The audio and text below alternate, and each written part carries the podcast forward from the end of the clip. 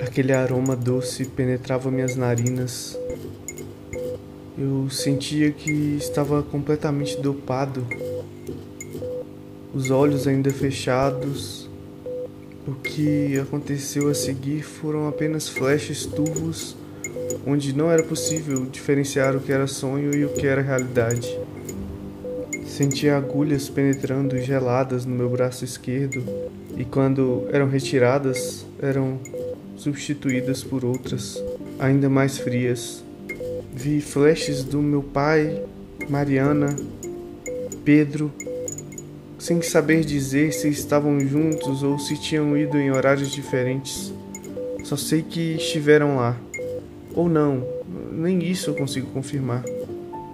Pode ter sido apenas a minha cabeça pregando peças. Vi várias pessoas desconhecidas vestidas de branco indo e vindo o tempo todo. Vi o soro acima de mim, as agulhas colocadas com uma fita no meu braço. Ninguém, dia, noite, meu pai, ninguém, Pedro, Mariana, ninguém, luzes, agulhas, ninguém, Pedro, Sophie, ninguém e silêncio. A escuridão tomou conta de mim novamente. Mais uma vez consciente, ouvi o barulho das macas transitando nos corredores. Abri meus olhos, tentando me adaptar à luz ambiente, era muito forte. Aquela mescla de azul e verde me fizeram ter ânsia de vômito. Tentei mover os meus membros, estava tudo bem. Consegui me sentar na cama, sentindo o aroma agridoce mais uma vez. Meu estômago se revirou. A luz tênue acima de mim deixava o quarto quase escuro. Só dava para reconhecer a silhueta dos móveis dispostos ao meu redor. Minha garganta estava extremamente seca. Procurei algum líquido na mesinha do lado da cama, não tinha nada. Na verdade, tinha algo ali, mas não era o que eu procurava. Em um vaso com água que eu havia notado pela primeira vez, estavam acomodadas enormes rosas brancas, amarradas com uma fitinha vermelha. Tentei relembrar as visitas que tive enquanto estive dopado, mas nenhuma das pessoas que eu conhecia tinha o perfil de presentear com flores. Procurei por um cartão na mesinha, mas não encontrei nada. Me sentei na beirada da cama, conferindo se eu tinha equilíbrio para andar. Procurei algo para calçar e encontrei duas pantufas. Enquanto me colocava de pé, consegui ver de relance outros leitos iguais aos meus, rodeados por cortinas, no mesmo quarto. Já parecia bem tarde pelo silêncio naquela ala. Eu não sabia bem o que fazer, então tentei retirar eu mesmo a agulha do meu braço sem olhar. Vi que o monitor começou a perder o controle, então eu desliguei. Quando saí do quarto, vi que as luzes piscavam com um ritmo periódico e eu não fazia ideia de onde iria encontrar algo para beber. Então comecei a andar sem rumo, atento ao menor sinal de um bebedouro ou de uma máquina de refrigerantes. Essa atmosfera de hospitais é assustadora. A brisa fria dos ar-condicionados gelou minhas costas e foi aí que eu percebi que a camisola fina que eu vestia era aberta na parte de trás. Ajeitei antes de continuar para evitar que alguém pudesse ter uma visão desagradável, mas eu não tinha visto ninguém ainda, estava total silêncio. Pelos vidros vi famílias desoladas, olhos inchados, parecendo se agarrar à última ponta de esperança ou já tendo desistido da mesma. Vi pessoas sendo anestesiadas enquanto se contorciam de dor. Vi pessoas rezando ao mesmo tempo que enxugavam as lágrimas. Eu não queria ficar ali. O sofrimento naqueles corredores era palpável, doloroso, mesmo para quem só observa. Uma lágrima escorreu dos meus olhos. Eu comecei a ter uma sensação muito ruim. Deus. Era como se eu estivesse sentindo a dor daquelas pessoas. Vozinha, por favor, deixa eu ir embora. Que eu nem conhecia. A dor era forte Pai demais. estás no céu, santificado seja o seu Eu me ajoelhei no chão, tentando Fala, fala que ela vai ficar bem. afastar os pensamentos. Por um momento. Mas era em vão. Várias vozes. Eu tô ouvindo vozes. Meu Deus, o que, que tá acontecendo comigo? Por que, que eu desmaiei? Isso nunca aconteceu antes. Por favor, faça silêncio, eu não quero ouvir. Para de falar. Para de falar, por favor. Mãe, tá doendo muito. Faz parar de doer, mãe. Parem! Tudo ficou em silêncio novamente. Finalmente. Paz. Cheguei em um corredor que atravessava perpendicularmente aquele que eu estava. E foi no final dele que eu consegui ter um vislumbre do que parecia ser um bebedouro. A sede me fez querer apressar o passo. Minha garganta já estava se apertando ao ponto de até a saliva machucar para atravessar. Quando alcancei, saciei minha sede.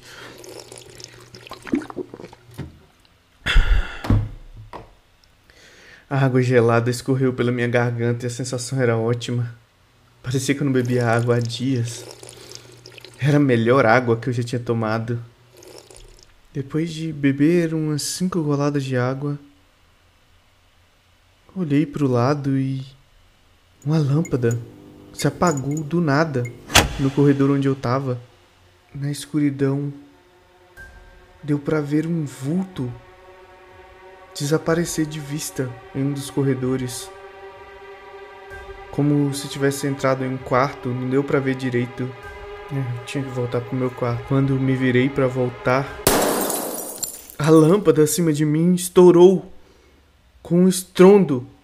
Me afastei para evitar os cacos que caíram no chão. E as luzes acima de mim começaram a piscar. Eu estava assustado, então comecei a andar para trás. Mas atrás de mim tinha Aquele vulto estava escuro. Outra lâmpada explodiu acima de mim. O que estava acontecendo? Eu continuei andando para trás. Eu não sabia o que fazer. Eu não sei se eu podia gritar por ajuda. Outra lâmpada. Eu estava sendo encurralado, as lâmpadas estavam quebrando. Eu estava no meio e. O que está acontecendo? Quem tá fazendo isso? Agora a única luz acesa naquele corredor era a que estava sobre a minha cabeça. E na minha frente, a porta de um quarto. Olhei pelo vidro para ver se tinha alguém lá dentro.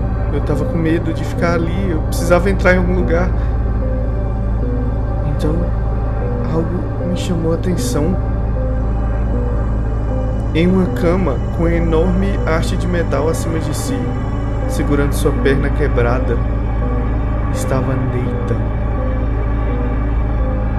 Ele estava com os olhos bem abertos e o olhar perdido em um canto escuro da extremidade do quarto.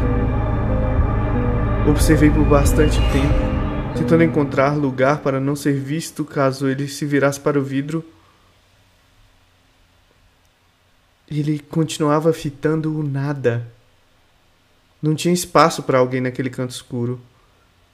Me perguntei se o vulto que eu acabara de ver pudesse ter sido Neita, mas ele não podia andar, ele estava completamente preso naquela cama.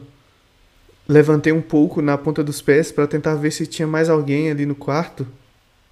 E no intuito de me apoiar em alguma coisa, acabei me apoiando na chave que estava na porta. Do lado de fora, alguém provavelmente esquecera ali. E ela escorregou e caiu. Não, não tive reflexo para segurá-la, mas tive reflexo suficiente para me abaixar enquanto ele olhava para o vidro.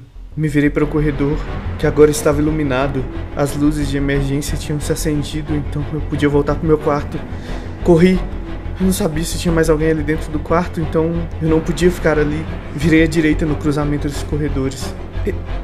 Eu não lembrava onde era o meu quarto. Eu vi uma porta se abrindo atrás de mim. Ele estava vindo atrás de mim. Alguém estava vindo atrás de mim. Percebi que ainda faltava muito para chegar na parte do corredor de onde eu provavelmente tinha saído. Então tive o instinto de entrar na porta mais próxima antes de ser visto. Me ajoelhei no canto, encostando a porta o mais rápido que eu pude, sem fazer barulho. Agora, minha capacidade de raciocínio conseguiu identificar a falta de sentido daquilo. Nathan estava com a perna quebrada, como é que ele poderia ter saído do quarto? Pelo vidro, pude perceber que as lâmpadas continuavam oscilando lá fora. Vi o vulto passando pelo vidro, indo para a direção de onde eu tinha vindo. Desviei meu olhar do vidro para tentar identificar o lugar em que eu estava. Quando me virei para frente, um menino estava parado de pé, bem na minha frente, vestindo um pijama de listras azuis. Ele coçava um dos olhos e me encarava com o outro. Tentei fazer um sinal com a mão, pedindo que ele se mantivesse em silêncio. Em vez disso, ele se assustou quando se deu conta de que eu era um completo estranho no quarto dele e que eu estava tentando me esconder. Dando um grito estridente acordando metade do lugar. Lugar este que, pelos gritos e choros assombrados que se seguiram, era a ala pediátrica. Não consegui pensar em nada a não ser correr porta fora e foi isso que eu fiz. Abri a porta e rompi para fora no corredor, torcendo para não ter ninguém ali. Olhei para os dois lados já sabendo que quem quer que fosse o vulto que passara pelo vidro podia voltar a qualquer momento pelo mesmo caminho. Então eu peguei o caminho contrário ao meu quarto. Mesmo não sabendo se aquela pessoa era Nathan ou alguém que estivesse no quarto com ele, eu não podia arriscar. Ouvi portas se abrindo atrás de mim. Então eu tive que maneirar o passo para não parecer estranho. Desviei mais uma vez para onde estava o bebedouro Provavelmente ali eu estaria seguro. Vi através do vidro de uma porta que o outro lado era um completo breu. Provavelmente não tinha ninguém ali, então eu entrei. Adaptando minha visão, percebi que o lugar era estreito demais para ser um quarto. Na verdade, era pequeno demais até para uma dispensa. O feixe de luz atravessando o vidro da porta me fez ver os lençóis e toalhas nas estantes perto de mim.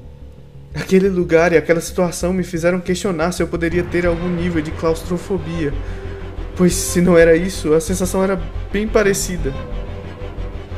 Continuei imóvel, em silêncio, distante do feixe de luz para evitar que alguém me encontrasse ali. Ouvi o barulho dos passos, provavelmente eram as enfermeiras indo conferir o que era aquela gritaria na ala pediátrica. Me abaixei e sentei no chão para esperar a poeira baixar. O choro já tinha parado e o silêncio voltou a predominar alguns minutos depois. Abri um pouco a porta e coloquei a cabeça para fora, tentando observar a situação, e não tinha nada. Por enquanto, o barulho de passos meticulosos à distância me fez abrir a porta um pouco mais, na tentativa de ampliar o meu campo de visão. Quando olhei para a direção mais escura do corredor, vi um garoto e ele me viu de volta quando se virou para trás de súbito, como se já soubesse que eu estaria ali.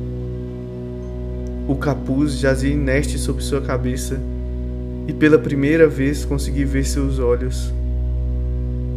Ele não fez nada. Seguiu em frente e desapareceu na escuridão. Não deu nem tempo de voltar para dentro. Tinha sido tudo muito rápido. Abri a porta, saindo para o corredor. Agora foi a cor verde clara da listra larga se estendendo pelas paredes ao longo do corredor que me deu náuseas. Me apressei para voltar ao meu quarto, não devia nem ter saído de lá. Depois de olhar por alguns vidros para conferir se aquele era realmente meu quarto, eu encontrei. Sentei-me novamente na cama, largando as pantufas no chão. De relance, vi um pequeno papel branco com o lado que estava para cima vazio. Peguei o papel e pude ver o que estava escrito do outro lado. Você precisa sair daqui. Assinado S. S. Quem diabos deixaria um bilhete assim e assinaria com um S? Eu não conhecia ninguém que assinava assim. Foi aí que eu descobri a relação do bilhete com as rosas. Como eu disse, ninguém que eu conheço tem o perfil de mandar flores. E ninguém que eu conheço assina assim.